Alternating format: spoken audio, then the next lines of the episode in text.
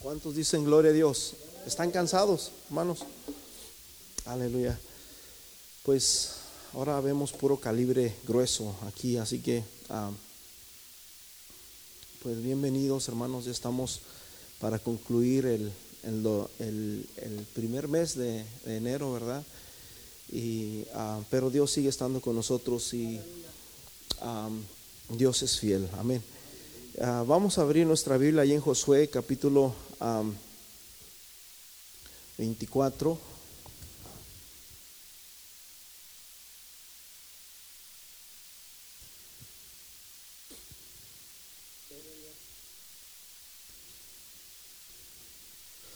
José capítulo 23, quiero comenzar un poco antes.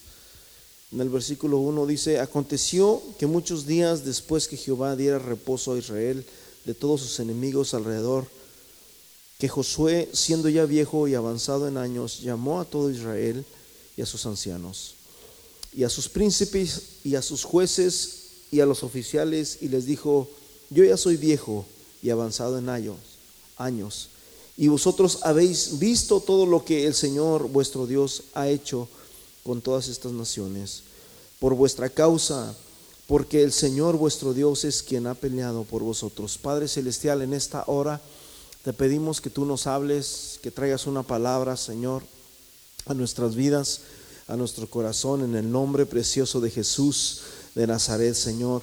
Yo sé, Señor, que esta palabra, Señor, es tuya. Yo sé que esta palabra, Señor, va a caer en el corazón de mi hermano, no en su mente, no, Señor, en sus pensamientos, sino en su corazón, Padre. En el nombre precioso de Jesús. Amén y amén. Amén. Hermanos, tome su lugar, pues nos faltan muchos hermanos, ¿verdad? Los hermanos a Oscar, Alonso, ellos, gracias hermano, ellos salieron para Carolina y nos faltan muchos, ¿verdad? El día de hoy, ah, pero gracias por los que están aquí, amén. Estamos los que tenemos que estar. ¿Cuántos dicen amén? Estamos a principios de año, estamos con muchas expectativas de lo que va a venir en este 2018. Y déjame decirte una cosa, mi hermanos, cada uno de nosotros tenemos cosas por delante que tomar, tenemos decisiones que tomar, tenemos cosas que avanzar. Es triste, hermano, cuando nosotros no tenemos eso. Escúcheme bien, muchas personas, principalmente en, diciembre, donde se come mucho, en noviembre se come mucho y andamos gordos y, y yo me sentía muy gordo. Esto siempre, no sé por qué, pero tengo dos, tres años que me siento tan mal, tan mal, tan mal porque hasta siento el estómago duro, duro y me duermo con el estómago duro. Y eso es malo porque, brother, eh, créeme, puede darte o puede darme o puede darnos un ataque cardíaco ahí. Porque no, no hacemos ejercicio, nomás comemos, comemos, comemos y dormimos. Y, y una de las cosas que hacen los ataques cardíacos es que te da sueño, te duermes. Paz de Cristo. Y a mí me pasaba, ¿verdad? Y, de repente, hermanos, llega diciembre o perdón, llega enero y, las metas y que voy a enflacar, ahora sí voy a comer pura verdura y voy a comer esto y nos ponemos mil metas por alcanzar. Y mucha gente empieza la primera semana y se le olvidó.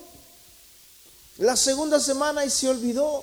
Y, de repente, hermanos, como que empezamos como a iba a decir la araña, pero más bien es ah, la rana. ¿Sabes cómo es que cuecen las ranas? Las meten en un en una bandeja con agua tibia y la rana comienza a nadar, a nadar, a nadar y le ponen el agua tibia y la van subiendo y la, la rana comienza a sentir cosquillitas y comienza a nadar y a nadar y a nadar hasta que queda bien frita y no, no hizo el menor intento de salir. Y así muchas veces nos pasa a nosotros lo mismo, brother. Nos pasa lo mismo que pasa el tiempo y pasan los años y como que ya estamos tan acostumbrados a nuestro estilo de vida, a nuestra vida, brother, sin sentido que, que no, ya no nos importa nada, los jóvenes no les importa nada. Tú le dices a un joven, ¿por qué no trabajas? ¿Por qué no le echas ganas? ¿Por qué no estudias? ¿Por qué no te preparas? ¿Por qué no haces esto? ¿Por qué no aprendes un instrumento? ¿Por qué no has, no me importa, no quiero, déjame?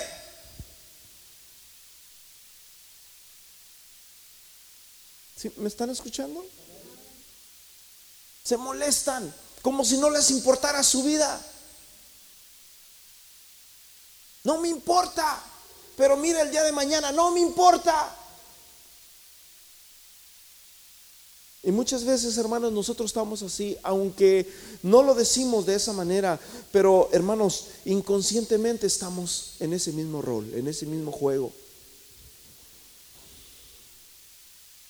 En Josué, hermanos, Josué es el libro de la conquista. Josué, aquí fue donde entraron en el capítulo 22. Josué, hermanos, empieza a repartir la tierra a las tribus de Israel, ¿verdad? A cada una les empieza a dar este, las tribus que había en ellos. En Josué capítulo 21, en, en el versículo 20, dice que a los levitas y a otros les dieron las tierras de Siquem Siquem era una de las seis ciudades que eran las ciudades de refugio donde iban los homicidas cuando mataban a una persona, cuando había culpabilidad, cuando había que eh, encontrar misericordia, tenían que ir a las tierras de refugio y una de ellas era Siquem.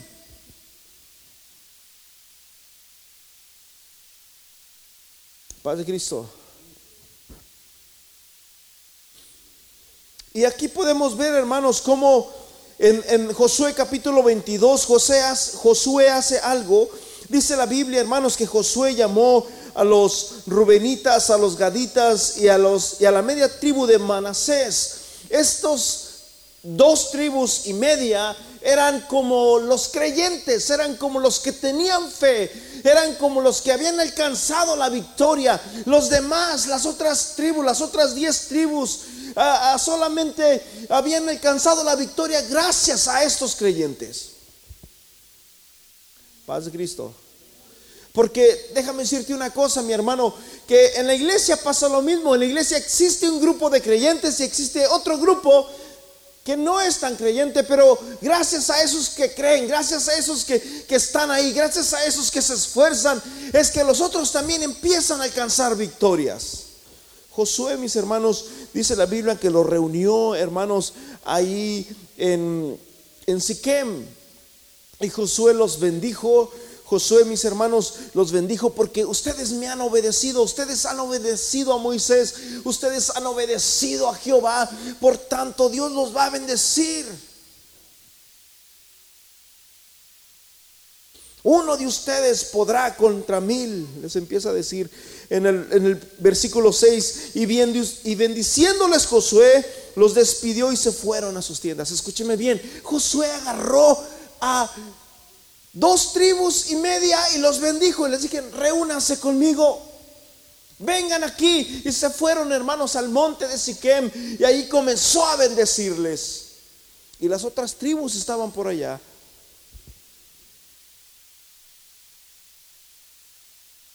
Y dice la Biblia que Josué les dio muchas riquezas a ellos. Les dio riquezas, versículo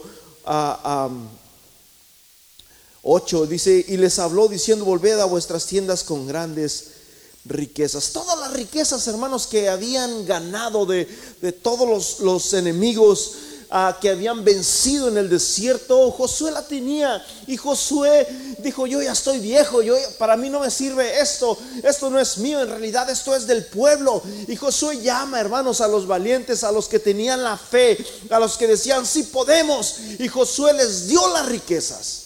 Y dice la Biblia que volvieron a sus tiendas con ganado, volvieron a sus, a sus tiendas con con oro, con plata, con bronce, con vestidos. Y les dijo, compartan con su familia, compartan con sus seres queridos, porque esta riqueza es de ustedes.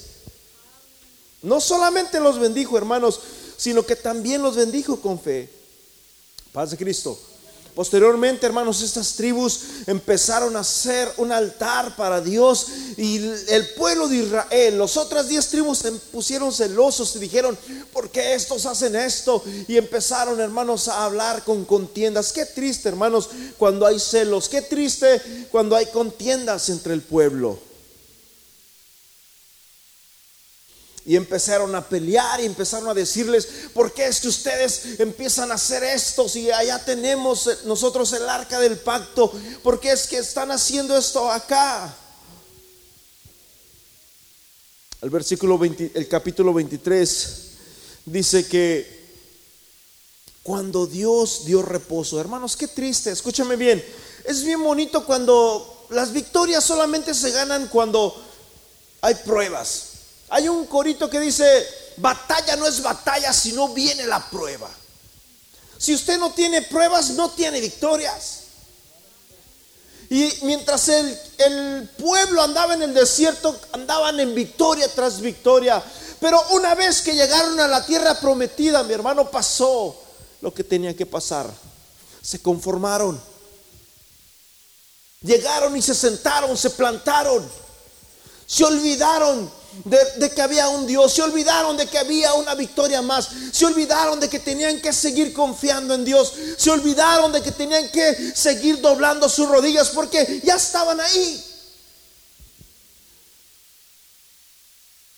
Qué triste es, hermanos, cuando muchas veces nosotros estamos en un reposo. Y que muchas veces, hermanos, ese reposo, en vez de hacernos descansar, en vez de, de, de buscar a Dios, porque el Salmo dice, por tanto juré en mi, furor que no entrarían en dónde? En mi reposo. El reposo es para descansar, o yo no sé usted, pero yo cuando llego a mi cama en las noches, digo, wow, como esta cama no hay otra. Paz de Cristo. Porque tengo reposo, estoy descansando. Y no se la cambio a nadie. Pero dice Dios, por tanto juré en mi furor que no entrarían en mi reposo. En otras palabras, el pueblo, hermanos, seguía desconfiando en Dios, aunque estaba ahí, aunque ya estaban, ya habían ganado victorias, ya tenían la tierra por heredad, ya eran dueños de su propia tierra. Antes eran nómadas, no tenían nada. Andaban por una tierra prometida, ahora ya tenían su propia tierra. ¿Cuántas veces nosotros, hermanos, no hemos pedido, no hemos doblado rodillas a Dios por un milagro? ¿Cuántas veces no le hemos pedido a Dios que Dios nos conceda un milagro a nuestras vidas? Y empezamos a clamar, y empezamos a clamar, y ese milagro nos mantiene de pie. Pero tristemente, hermanos, cuando se hace el milagro, muchas veces entramos en un reposo y nos volvemos cómodos. Nos metemos en el área de confort Hace años atrás conocí a un pastor, un evangelista, el hermano Anguiano. El hermano ah, Humberto Anguiano fue un, hermano evangelista de la Iglesia Apostólica Nacional. Tremendo el hermano con el don de sanidad, oraba por los enfermos, se sanaban, hacia tremendo como Dios lo usaba a este hermano. Pero cada día se iba quedando cieguito.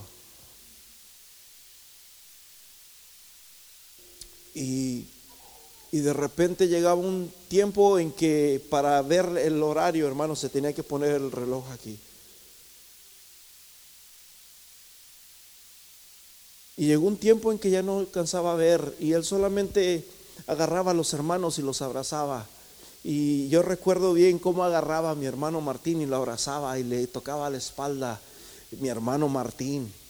Y, los pastores de allá lo hacían como, como a ver quién es, a ver si me conoce. Y él, tenían buen conocimiento el hermano. Y el hermano decía, yo no sé por qué Dios me usa Dios, y Dios me ha dado el don de poder sanar a muchas personas, pero yo mismo no puedo ser sano. Y dice que en una ocasión el Señor le habló y le dijo, es que eso que tienes es lo que te mantiene humillado hacia mí. Si yo te diera la vista y te diera todo lo que tú quieres, ya no me buscarías como me buscas hoy. Y el hermano compuso una canción muy hermosa. Oh Padre mío, haz crecer en mí la fe como un grano de mostaza. Está muy bonita esa canción. Pero tremendo, ¿verdad? Como Dios le habló a él y le dijo, es que yo necesito que estés eso. Y muchas veces nosotros le oramos a Dios para que se vayan las situaciones difíciles, para que se vayan los problemas, para que se vaya esto. Pero a veces, brother, Dios lo hace, pero nos olvidamos de Dios. Le pedimos a Dios un carro y dejamos de congregarnos. Le pedimos a Dios un trabajo y dejamos de congregarnos. ¿Por qué siempre tiene que pagar Dios los platos rotos de nosotros? Josué estaba mirando lo que el pueblo estaba pasando, estaba una situación muy atroz. El pueblo, hermanos, estaba tan frívolo, el pueblo estaba tan lejos de Dios. Se había perdido la pasión, se había perdido la fe. El pueblo estaba muy cómodo en sus hogares. Y Josué, hermanos, por segunda vez reúne al pueblo, pero esta vez no solamente reunió a dos tribus y media, esta vez reunió a todo el pueblo de Israel. Josué 23, versículo 2. Llamó a todas las tribus y les dije, yo ya soy viejo, ya soy avanzado en edad, pero estoy muy preocupado Estoy muy preocupado, no por ustedes, no estoy preocupado tanto por ustedes, estoy preocupado por los hijos de ustedes. Yo sé que ustedes confían en Dios, yo sé que ustedes creen en Dios, pero ¿qué de sus hijos? ¿Cuál es el testimonio que le estás dando a tus hijos? Esa es la preocupación que tenía Josué. ¿Qué va a pasar cuando yo ya no esté? ¿Qué va a pasar cuando ya este pueblo crezca y se muera y se vayan, ¿qué va a pasar con el pueblo de Dios? ¿Qué va a pasar? Y José preocupado, mis hermanos, reúne a todo a todo el pueblo de Israel en Siquem. Reunió a los ancianos, reunió a los príncipes, reunió a los jueces, reunió a los oficiales y empieza a Josué a decirles cuál era la razón por la cual es él lo reunía. Tengo una gran preocupación, dice Josué. Estoy muy preocupado porque ustedes no están dando un buen testimonio a sus hijos. Hermanos, déjame decirte una cosa. El liderazgo comienza en la casa.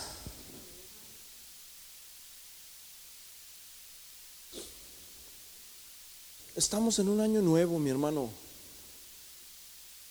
Estamos en un año nuevo. Nosotros ya estamos viejos, pero es un año nuevo y Dios puso los años por límites, límites. ¿Qué es un límite?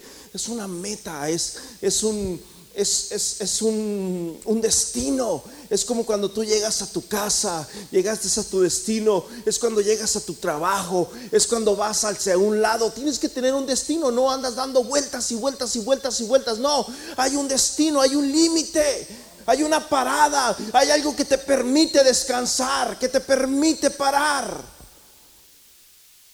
Y Dios hizo los años, hermanos, para por límite para que traigamos sabiduría, para que crezcamos en Él.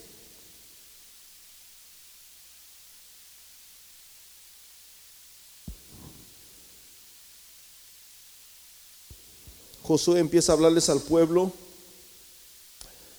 y empieza a hablarles, y en Josué capítulo 24, versículo 15, Josué se levanta y dice, si mal os parece servir a Jehová, escogeos hoy a quien han de servir. A mí me sorprende muchísimo, hace unas semanas atrás que estuve leyendo a Abraham, en Abraham, eh, perdón, en, Génesis capítulo 18, versículo 17 al 19, cuando Dios iba a destruir a Sodoma y a Gomorra, vino Dios, Dios vino y habló con Abraham y estuvo con Abraham y le dijo a Abraham lo que iba a pasar. Y, luego Dios dice, ¿acaso yo iba a ocultarle algo a mi siervo Abraham? ¿Acaso yo puedo ocultar algo de a mi siervo Abraham? No, no, porque yo sé que si yo le digo a Abraham lo que va a acontecer, él se lo va a enseñar a sus hijos. A Dios le importa mucho, mis hermanos, los hijos. La Biblia dice, mis hermanos, que hasta la tercera y cuarta generación, qué precioso es, hermanos, cuando en una iglesia, escúchame bien, en una iglesia se levanta, nosotros somos una iglesia nueva, no tenemos mucho tiempo quizás, pero ya han nacido muchos niños aquí, ya están grandes, ya son algunos adolescentes, pero qué precioso es que el día de mañana esos niños adolescentes se casen y estar aquí, hermanos, en el altar y ver, hermanos, cómo los padres están aquí entregando a sus hijos en esta iglesia y diciendo, hasta aquí nos ha ayudado el Señor. El Señor está con nosotros. Y después los hijos de los hijos, de sus hijos y los nietos, y empiezan a crecer y empiezan a buscar a Dios. Porque alguien tiene que estar, hermanos, determinado a servir al Señor. Si usted, hermanos, como padre, no está determinado a servir a Dios, hermanos, no crea que sus hijos lo van a, estar. Paz de Cristo. Encubriré algo a mi siervo Abraham. Encubriré lo que voy a hacer a mi siervo Abraham. No, porque yo soy, yo sé, dice Dios, que Él se lo va a enseñar a sus hijos. Proverbios, se me fue la cita, me parece que es el capítulo 3, donde dice Dios, átalas a tu cuello ¿sí? Y bueno, se me fue la cita. No la, no la, tengo en mi sermón, fue algo que se me vino. Pero Romanos capítulo 12, versículo 10 dice, sed afectuosos unos con otros con amor fraternal, con honra, daos preferencia los unos a los otros. Y luego dice el versículo 11, no seáis perezosos en lo que requiere diligencia. En lo que requiere diligencia, no perezosos. Hermanos, escúchame una cosa, brother. ¿Será que nuestra salvación, será que Dios no requiere diligencia? Tristemente, mis hermanos, yo los invito y, los, los, los, los exhorto para que se sienten enfrente. Paz de Cristo. No es para nadie, es para todos.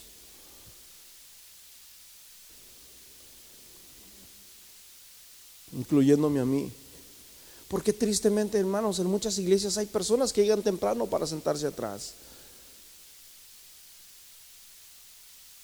Y la Biblia dice, hermanos, que en lo que requiere diligencia, ¿qué dice? No perezosos. Hermanos, esto requiere diligencia, esto requiere diligencia, esto requiere diligencia, mis hermanos, fervientes, sirviendo al Señor, fervientes, sirviendo al Señor, dice, fervientes, fervorosos.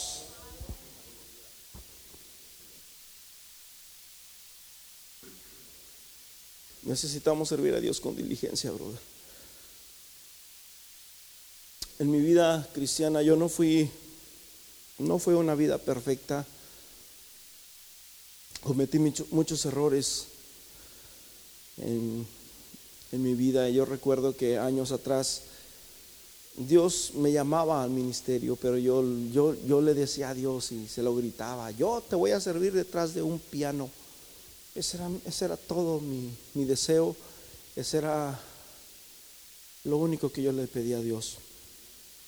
Donde quiera que yo esté, yo voy a honrar a ese pastor y voy a servirlo, pero yo no quiero estar ahí, yo quiero estar allá.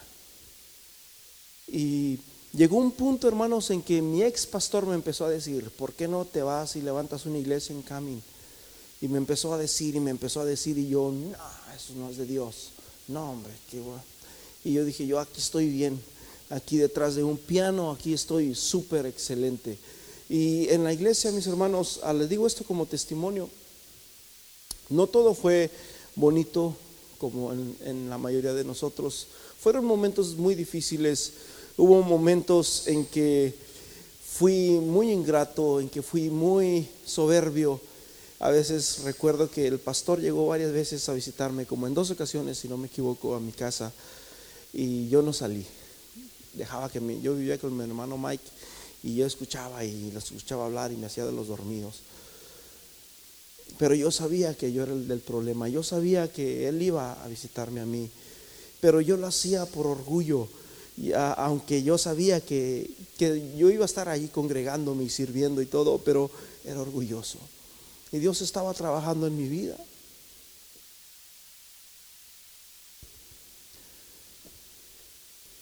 Y después el hermano me decía, hermano, hazlo así y sírvele a Dios, ¿por qué no lo haces? Y, y ¿por qué no abren una iglesia en Camin? ¿Por qué no yo? No, no, no, no, no. No, yo estoy bien. Tuvieron que venir momentos muy difíciles, muy difíciles, hermanos, con mucha tristeza se los digo.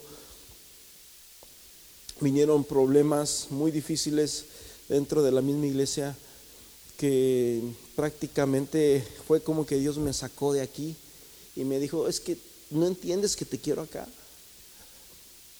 Y me vine en contra de mi voluntad. Mi pastor me dice, llévate lo que quieras. En la iglesia donde estábamos, a, mí me gustaba servirle a Dios. La plataforma yo se las diseñé, una, una bonita plataforma. Ahí atrás les hice un cuarto de pura madera muy hermoso que ni aquí lo tenemos.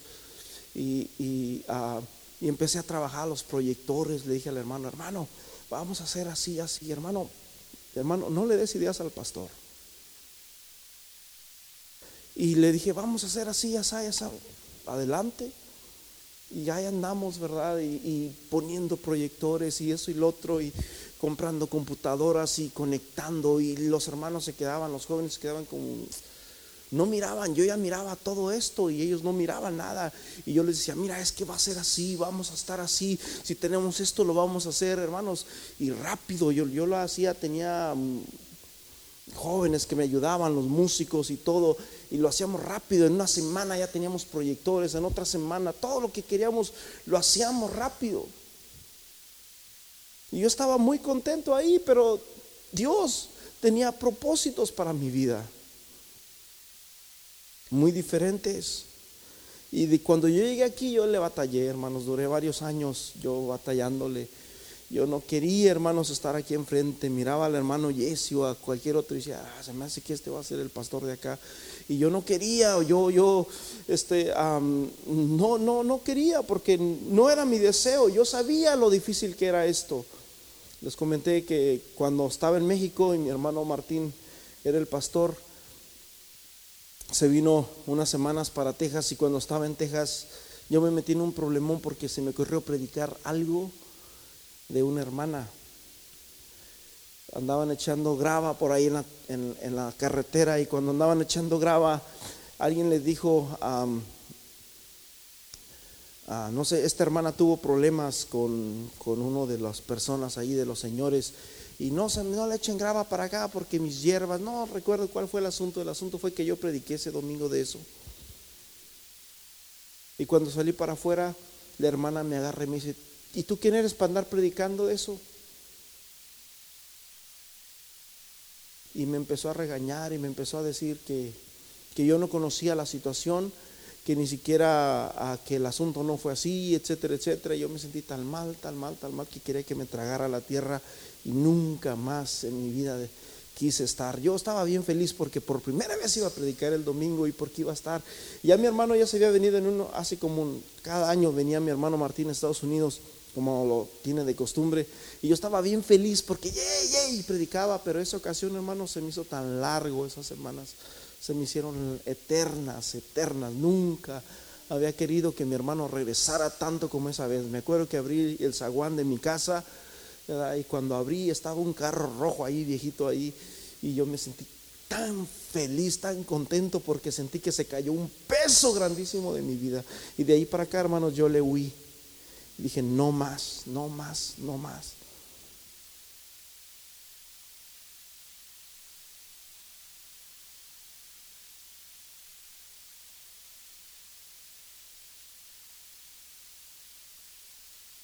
Necesitamos servirle a Dios, mi hermano. Pero dentro de mi vida, a pesar de que yo no quería servirle a Dios detrás de un púlpito como pastor, Dios me estaba llamando, pero a mí me gustaba servirle a Dios. A mí me gustaba servir a Dios. Siempre me ha gustado servir a Dios. Siempre me ha gustado estar al, tanto y a mí me ponían de maestro, y iba de maestro, me gustaba enseñarle a los niños, me gustaba hacer muchas cosas, yo hacía muchas cosas, mi hermano, muchas cosas.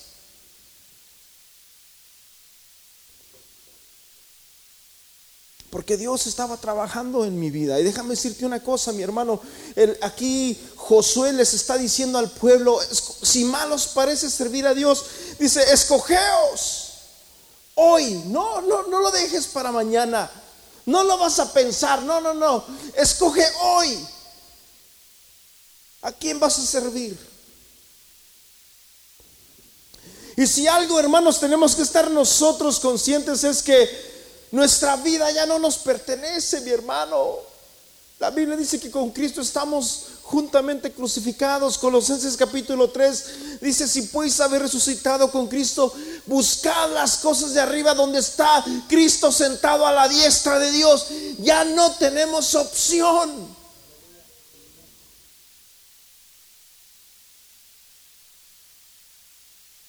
Los fariseos en el tiempo de Jesús en Mateo capítulo 23. Oh, Mateo 23, hermanos, es, el capítulo del terror para los fariseos, ya que Jesús les empieza a hablar muchas cosas a los fariseos ahí. Pero en el versículo 13 dice, más hay de vosotros escribas y fariseos hipócritas, porque erráis en el reino de los cielos delante de los hombres, pues ni entráis vosotros. ¿Y qué dice? Ni dejan entrar. Y hay muchas personas, hermanos, que son así. En la iglesia de Corintios, sí, tenían muchos problemas la iglesia de Corintios, pero no era una iglesia imperfecta.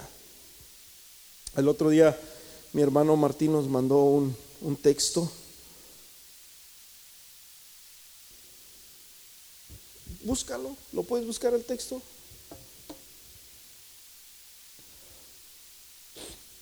No era una iglesia perfecta, pero Sinceramente, hermanos, yo amo la iglesia de Corinto. Había de todo ahí, pero era una iglesia que se esforzaba también. Era una iglesia que estaba en un puerto donde había mucha maldad. Por eso tenían los problemas que tenían. Y a veces nosotros nos gusta juzgar, pero no sabemos el porqué de las cosas. Y si algo debemos de preguntarnos nosotros, hermanos, es, ¿lo que yo estoy haciendo agrada a Dios? ¿Lo que yo creo agrada a Dios? ¿Lo que yo me pongo agrada a Dios? ¿Mi pecado agrada a Dios? ¿Los chismes agradarán a Dios? Los pleitos, las contiendas agradan a Dios. Los corintios hermanos tenían problemas. ¿Lo tienes? A ver, ven. No, yo quiero que tú lo leas.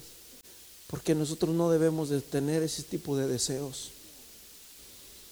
Cuando Dios habla en, Éxodo 20 de los mandamientos, dice, no desees nada de tu prójimo, ni, el mal ni el bien. O perdón, ni el mal ni, ni, sus, ni sus cosas que le pertenecen.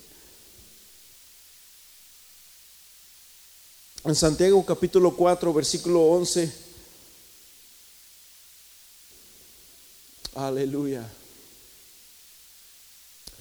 Dice en el nombre de Jesús, Santiago 4, 11.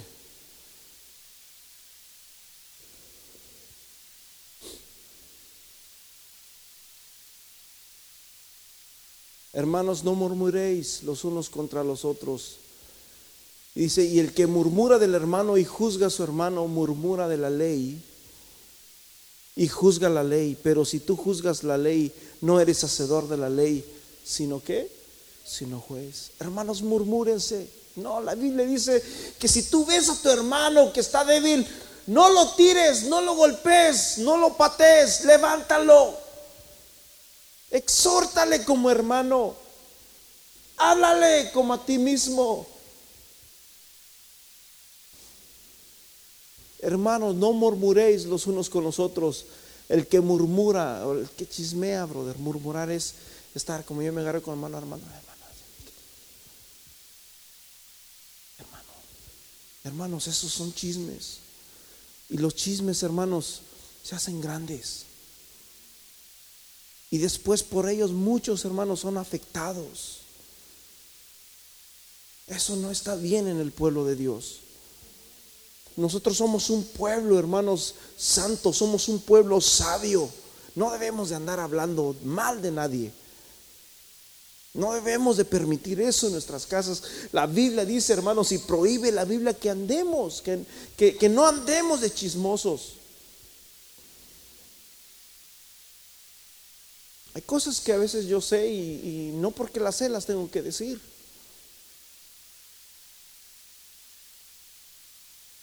Yo pienso y digo, la gente tiene demasiados problemas como para que sepan otro problema más. A veces tenemos que doblar nuestra rodilla y tenemos que pedirle a Dios. Si no sabes qué hacer con lo que sabes, mejor dobla tus rodillas y dile a Dios discernimiento, Señor, ¿qué hago con esto que sé? Si tienes ganas de hablar con alguien, háblaselo a Dios. Cuéntaselo a Dios. Escogeos hoy a quien sirváis. Escogeos hoy. Dice, ¿a quién sirváis? Colosenses capítulo 3, versículo 23.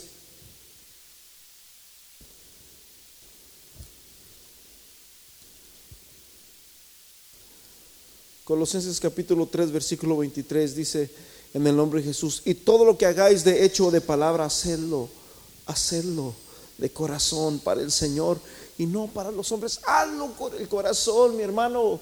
Cuando tú vienes y, empiezas a agarrar tu escoba y empiezas a trapear aquí los pisos, lo estás haciendo para Dios, estás haciendo un trabajo para Dios.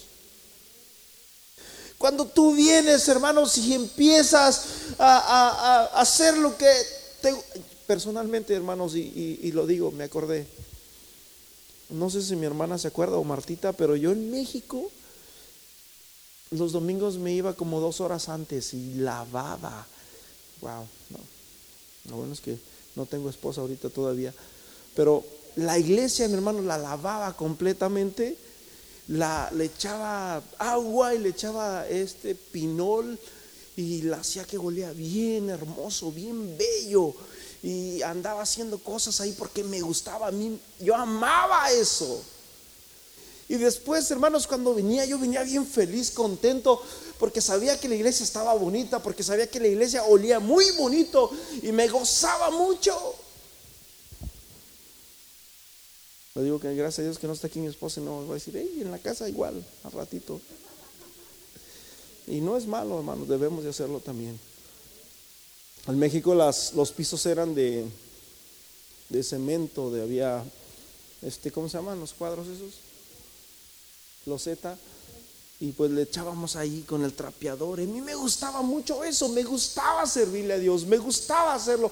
Todo lo que hagáis de todo lo que hagáis, que dice, hacerlo como con el corazón, no por contienda, no por compromiso, no por rebelión, no hazlo con el corazón como para el Señor y no para los hombres.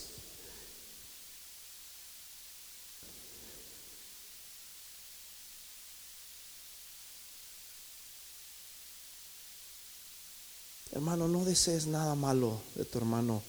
Si hay algo, hermanos, que tú vas a hacer, hazlo para Dios. Hazlo para Dios.